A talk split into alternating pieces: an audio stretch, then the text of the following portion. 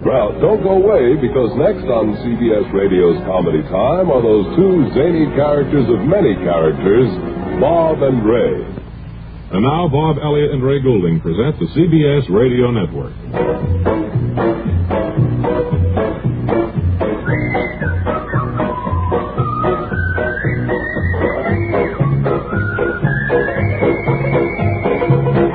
Hi again, everybody, and welcome back to the Bob and Ray Show. You here in the studio audience, you're going to have an active part in today's show, we might point out, and those of you at home, we hope uh, will participate uh, uh, mentally, so to speak, communicate with us some sort of way. Do you want Telepathy. do you want me, Blue Eyes, to take the microphone now and go down into the studio audience to You're calling me blue eyed No, because you Oh, you want you them to need blue, blue eyes. eyes. And uh, what kind of uh, color eyes do I have? I have to look at my driver's license all the time to see. Kind of brown, hazel, or you don't much care, right, audience? Okay. They didn't get they didn't give us much reaction to that. But I am going to take our portable microphone down now and we have a very interesting question I think to uh, pose to some of our guests. Uh, no, no. I want to pick out talk with me? I think maybe you'd be fine. Yeah. Let me have him. Uh, he'd, he'd be good. I tell you, uh, you have your name, sir, before we go any further. Uh, well, uh, you mean my name, my real name, or the name that I use at hotels? Well, whatever name you care to give us. doesn't really Ford matter. Frick. Uh, Mr. Frick, uh, our question has to do with uh, the visit by Mr. Khrushchev uh, to this country. He still has a short time remaining on his uh, visit. In fact, right now he's on, on his way, I think, to Pittsburgh. We thought maybe uh, in the last uh, few days you people would have some suggestions on places he should see. Well, uh, I think he ought to uh, go up and talk with that fellow that's been on your program, that Lawrence that? Fichtenberger. He's been out in space and everything. I think it'd Oh, be. that's uh, just a story. Uh, Lawrence Steckenberger is You're a not correct. figment of our imagination. Oh, well, I thought. Well, I feel like a perfect chump. Ah, Well, that's all right. Uh, how about uh, this fellow sitting next to you? Do you have any ideas about uh, Well, what he should I, uh, see? I don't know. I suppose uh, maybe he ought to uh, see Yankee Stadium. Well, that might be uh, something good. He's uh, been to Oh, San Francisco. I uh, this year I had wonderful luck with my tomatoes. Uh, maybe uh, you should look at those. They, uh, We've they're seen the big quite a beef kind. Yeah. But look, they're about that big around. That's good and size, I think isn't it? you'd be impressed with it. He's seen quite a lot of agriculture, I think, and uh, maybe uh, places of historic interest might be better. How Ma'am? about the? Oh, I'm sorry. Uh, Sorry, you had something more to say? Well, Oh, I thought maybe uh, he could be uh, taken over to one of those wig makers they have in New York. You know, like a lot of those actors that are bald, Yes. they come out uh, looking like uh, they got a big head of hair. Yes, I know. Well, um, he's aware of those things. doesn't How about wanna- you, uh, man? Do you have any ideas about uh, the subject?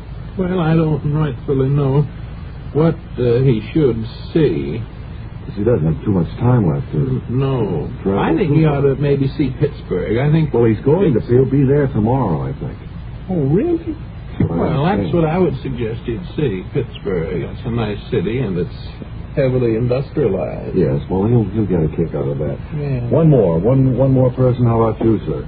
Well, I think you got to see Al Morningside. Uh, this uh, bus driver I know. Why that? Well, uh, Al, uh, he doesn't give an inch in an argument. Oh, Now, you should see him in action on his bus. If a passenger gets smart with him, wham! I mean, really, you're sounds like a real crowd pleaser. Is he? Well, Al's something on wheels. Uh, no kidding. Uh, Al could straighten him out in a second. He does it all the time, both on and off the bus. Tell me, is Al equipped to refute Marxian dialectics? Oh, no, it takes about a second before he gets bored with talk. And then wham. I mean, he's a real plain guy. Hmm. Well, where uh, can we find Mr. Al Morningside if we want to uh, call Mr. Khrushchev's attention to him? Uh, he lives at the uh, Pacifist Club. All right, so thank you very much, and I hope that Mr. Morningside doesn't flatten you for giving out his address.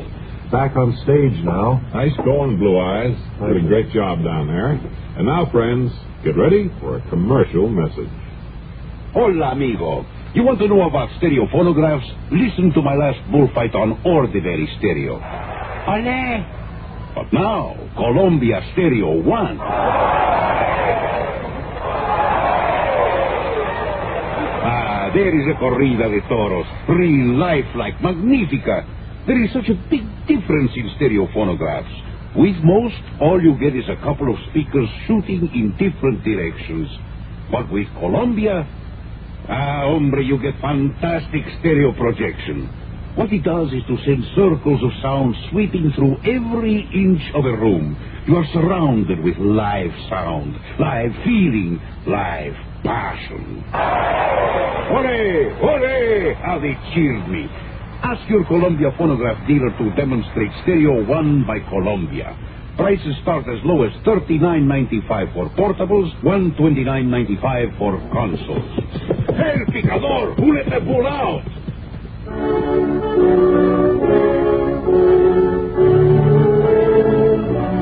This is Public Lawyer, episodes dedicated to the selfless conduct of those who serve the best interests of the public. Court appointed attorney Vernon Stitz is such a man. Now, how do you play, prisoner? Guilty or not guilty? Well, I don't know. Do you have benefit of counsel? Uh, no. You see, Your Honor, I don't have a lawyer, to be honest with you. Well, every man, woman, and child is entitled to the fullest protection of the law. Now, there are several court appointed attorneys here in the courtroom. Would uh, one of you please step forward to advise this man? I can't see too well from here, but I suspect that that eager voice belongs to Vernon Stitz. Maybe I'd better go it alone and take my chances, Judge. No, the law is a complex thing, Mr. Flowers. I'm calling a ten minute recess here so that Mr. Stitz can familiarize himself with the details of your case. I appreciate that, Your Honor.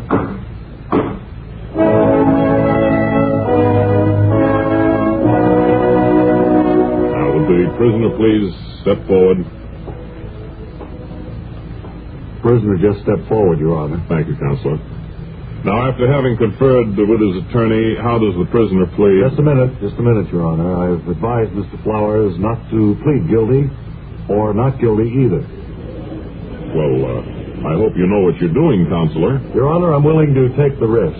There is a precedent for all this the State versus Cosmo, October 1928. If the good judge will look it up, he'll find that Victor Cosmo pleaded neither guilty nor not guilty in October of 1928.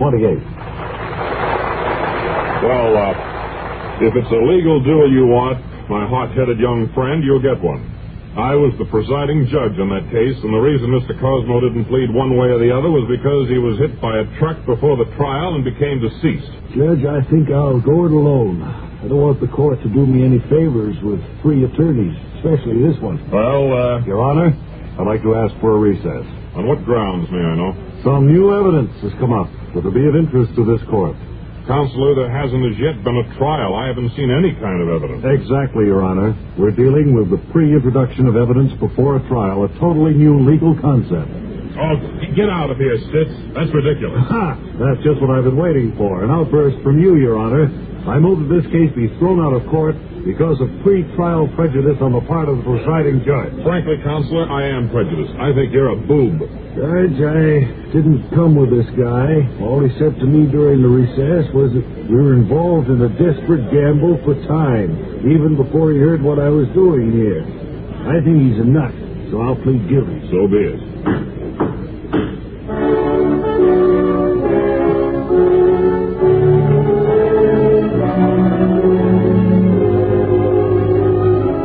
Thank you, public lawyer. Uh, your letters have indicated a great interest in Mary Magoon's inn up in Turhan Bay, Maine.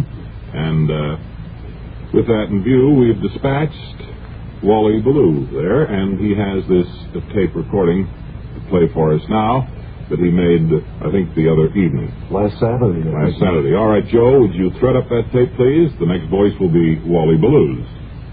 Next voice you will hear will be that of me, Wally Ballou, 17-time uh, award winner of Radio Diction, speaking to you from the veranda of the Mary Magoon Inn, I would overlooking give it- beautiful Turhan Bay here on the coast of Maine. There's a goodly crowd assembled here. It's Saturday night in Maine. The sun set a scant hour and a few minutes ago. Mary is uh, in the kitchen at the moment and uh, told me that as soon as we took the air, she has a little radio off the kitchen. soon as she heard us come on the radio, she would come out chatting with us. Tonight, she is inaugurating the new entertainment uh, policy. She is auditioning an orchestra that Anyone she salary? may hire as a regular feature of the. Here she comes through the screen door now. Hello, Mary. Huh? Oh, Willie, hello there. How are you? You hear us on the radio out in the kitchen? Yes, we have a small little radio set out there, and I was listening, and I heard you introducing me, so I hurried on in. Fine. How does the crowd look to you from here? I don't know how to judge. I know we only have four people, and uh, three of them are ladies. Uh, how many meals have you served today or this evening? Well, I think only uh, one is going to eat tonight. The others are just more or less sitting around eating the olives and the celery. I think one is ordered. a dinner. Oh. You have uh, the 14 waiters uh, standing by that you hired. Yes, they're all standing by, ready to uh, to uh, wait on the customers, That over. providing we have enough. That's the salad boy over there. Yes, that's Nicholas. Uh huh. Nice boy. He's Yeah. from uh, he's from Callis. There seems to be a great deal of uh, excitement uh, in regard to this uh, orchestra you've hired. Could you tell us something about that, and will we get a chance to hear them? Yeah. Oh yes, they're all over there. Well, I uh, there's four uh, nice uh, boys here in town, and they're lobster fishermen. Uh-huh. And in their spare time, they've all uh, studied uh, studied uh, music instruments. And there are about ten of them, and they form this little organization, and they play for all the socials around town. And I thought Real that uh, the- local uh, musicians. the real local Maine musicians, Uh huh. and they're over there now. And I thought that the little music on Saturday night might help. Why? Then there may be some dancing, I guess, a little bit later. Well, we certainly hope so. I Somebody else think shows up. he's uh, due to start playing any moment now. Let's have a little sample of that down east music there now, shall All we? right, uh, Vernon. Vernon, uh, would you play? uh, yeah. Will, will you play some music now for the radio folks? Okay, baby.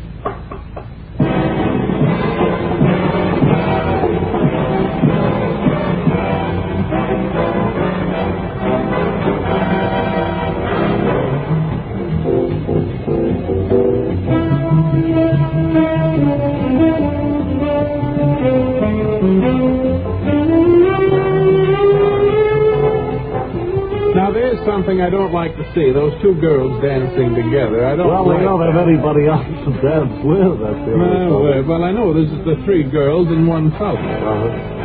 That's a swinging group there. You think they're good? I don't know, really. It certainly sounds good to me. Well, I don't know. They're just local boys. I suppose they're more interested in lobster fishing than they are music. Well, you can tell that, Oh, yeah. Well, What kind of music is that, Walt? and so, from Mary Magoo Girls, come on now. Off the floor. Just listen to the music. overlooking beautiful Turhan Bay on the coast of Maine, we brought you the music of Vernon, what's his name? What? Vernon uh, Peabody. Vernon Peabody, his trumpet, his trombone, his saxophone, his guitar, and his orchestra. And now this is radio's Wally Malou returning up to New York. Uh, that sounds pretty good, huh? Boy, I think she's got to find a discovery there. Uh, I guess Tex is out of luck. When he Yeah, I'm hears afraid that, it is. he'll realize that he has had it as far as Mary Magoon's uh, in. Boy, I don't know how she can afford to pay an outfit like that, though, with only Yeah, three right. people in the place. I don't know as they really understand how much they should be paid, you know. I think their primary interest is uh, lobsters. That's and all. probably true. So we're Look, almost if up. he gives them a free meal, they're happy, sure. We have preview time uh, coming up, and what's it going to be for tomorrow, Terry? Well, uh, tomorrow, uh, you'll hear the sound of a mystery car in just ten seconds.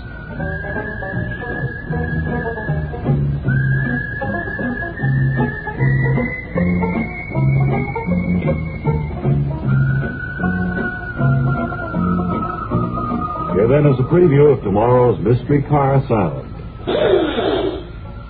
Until then, this is Ray Goulding reminding you all to write if you get worried. Bob Elliott reminding you to hang by your thumbs.